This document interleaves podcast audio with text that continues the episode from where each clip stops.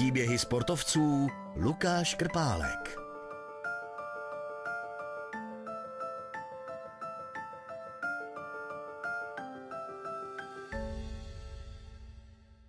Předsevzetí. Ještě před olympiádou jsem vyhlásil, že to bude můj poslední start v kategorii do 100 kg a že po olympiádě půjdu výš.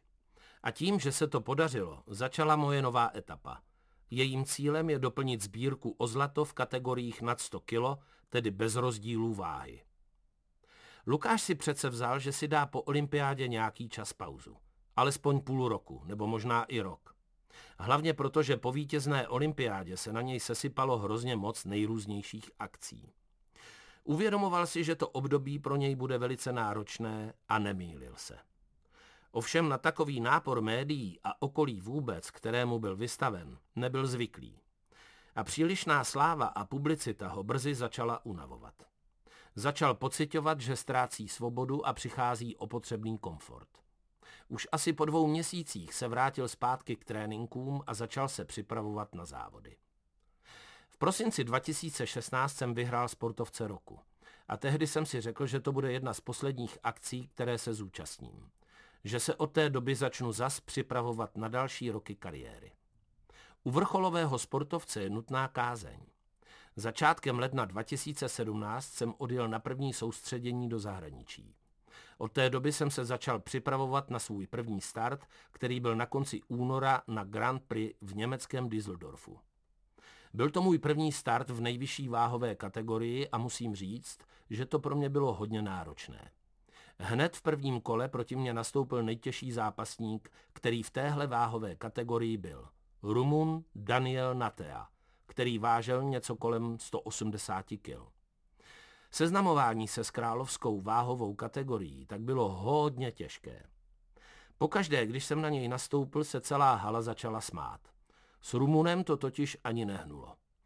Nevěděl jsem, co s takovou horou hned dělat. Já byl vedle něj jako drobeček. Nakonec se mi ho ale přece jen podařilo udolat a porazit. Najednou byl zcela vyčerpaný. Opustili ho všechny síly.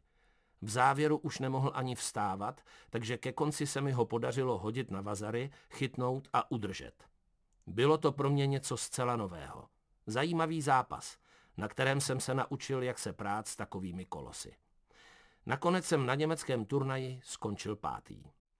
Byl jsem jako Lukáš Krpálek na jednu stranu docela spokojen. Na stranu druhou, jako čerstvý olympijský vítěz, jsem tam stál bez medaile a to mě asi trochu mrzelo. Chuť jsem si ale spravil o dva měsíce později, v Dubnu, dva týdny před mistrovstvím Evropy na Grand Prix v turecké Antálii.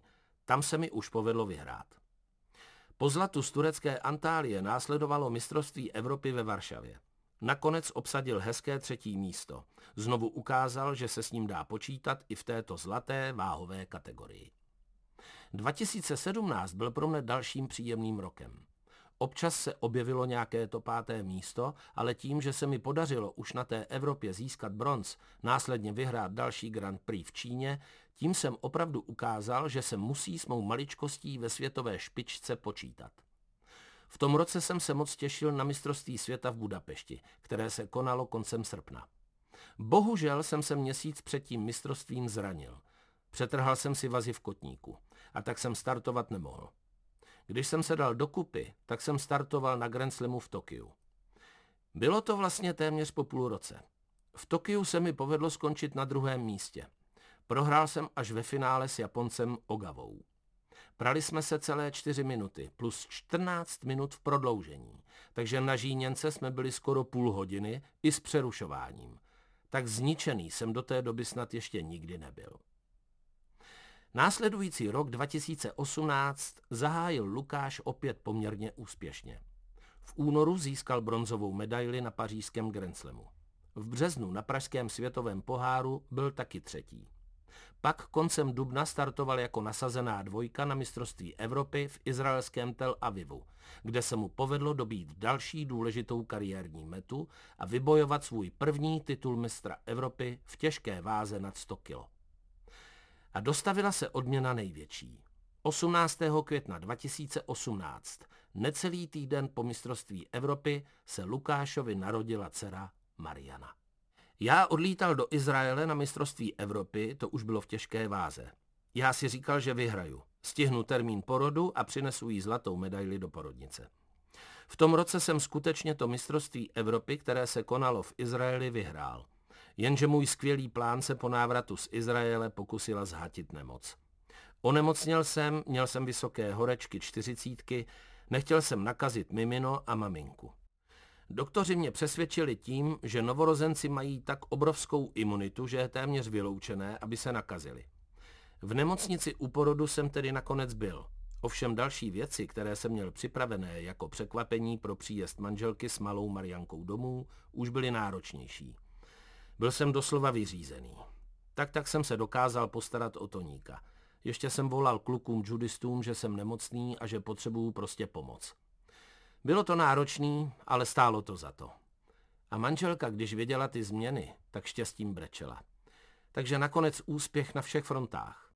Nejen krásná a zdravá dcerka, ale i moje motivace pro přechod do vyšší váhové kategorie a moje touha dosáhnout toho samého, co se mi povedlo ve stovce, slavili obrovský úspěch. Tak jsem si říkal, že je nakročeno. Jenže v září, kdy jsem startoval na mistrovství světa v Baku jako třetí nasazený, jsem to nakonec nezvládl zcela podle svých představ. V přípravě mě netrápila žádná zranění, ale po silové stránce jsem se necítil úplně v pořádku. Postoupil jsem do čtvrtfinále, ale tam jsem pohořel. Takticky jsem ten zápas s domácím Ušangim Kokaurim absolutně nezvládl. Na mistrovství světa jsem tak nakonec skončil na pátém místě. Nezbývalo zase nic jiného než makat, makat a zase makat, abych světové medaile dosáhl. Proto všechna následující příprava směřovala pouze k jednomu jedinému turnaji, kterým bylo mistrovství světa v Tokiu. To pro nás, pro judisty, znamenalo mnoho. Právě proto, že se konalo v místě, kde se zrodilo judo, v Japonsku, v tokijské svatyni Budookan. Když se mi v Budookanu povedlo vyhrát, vzít Japonci Hisayoshimu Harasavovi zlatou medaili a stal jsem se mistrem světa v královské kategorii, byl to pro mě další velký splněný sen. V říjnu Lukáš ještě startoval na Grand Slamu v Brazílii, kde získal bronz a tím i nakročil k tomu, že by se mohl stát na konci roku světovou jedničkou, což se mu po turnají Masters, kde získal stříbro, povedlo. A koncem roku v prosinci jako mistr světa ve váze nad 100 kg zcela zaslouženě vyhrál anketu Sportovec roku 2019.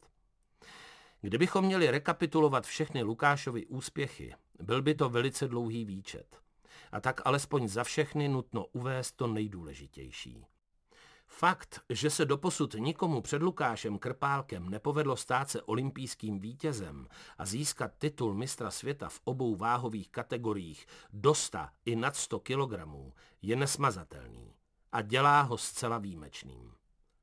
Lukáši se tak povedlo splnit si jeden velký sen za druhým. Pokořit ty nejvyšší mety, které měl vždy před sebou. Zároveň to pro něho byl pokaždé i nový impuls a tolik potřebná motivace do budoucna, pro dobývání met nových. Chtěl by získat další olympijské medaile, tentokrát v královské kategorii nad 100 kg. Mám dobrý pocit z toho, že jsem zatím dosáhl všeho, čeho jsem dosáhnout chtěl, než jsem udělal změnu váhové kategorie. Jediný, co mi tak ještě chybí k tomu, abych skompletoval celou sbírku, je olympijský titul v královské váze nad 100 kilo. Rozhodně bych tak byl jediný na světě, kdo by takovou sbírku měl. I když už teď jsem jediný, kdo je mistr světa ve dvou různých vahách a olympijský vítěz a už jsem se do judistické historie zapsal.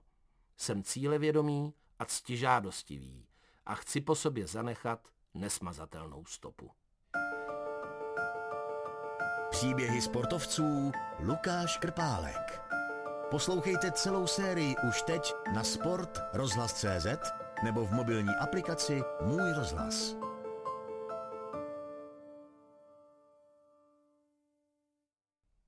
Podcast Příběhy sportovců vznikl na základě knihy Lukáš Krpálek Cesta na Olymp. Napsal Martin Jaroš. Vydalo nakladatelství XYZ. Partnerem tohoto pořadu jste vy, posluchači Českého rozhlasu. Už sto let vysíláme díky vám. Děkujeme.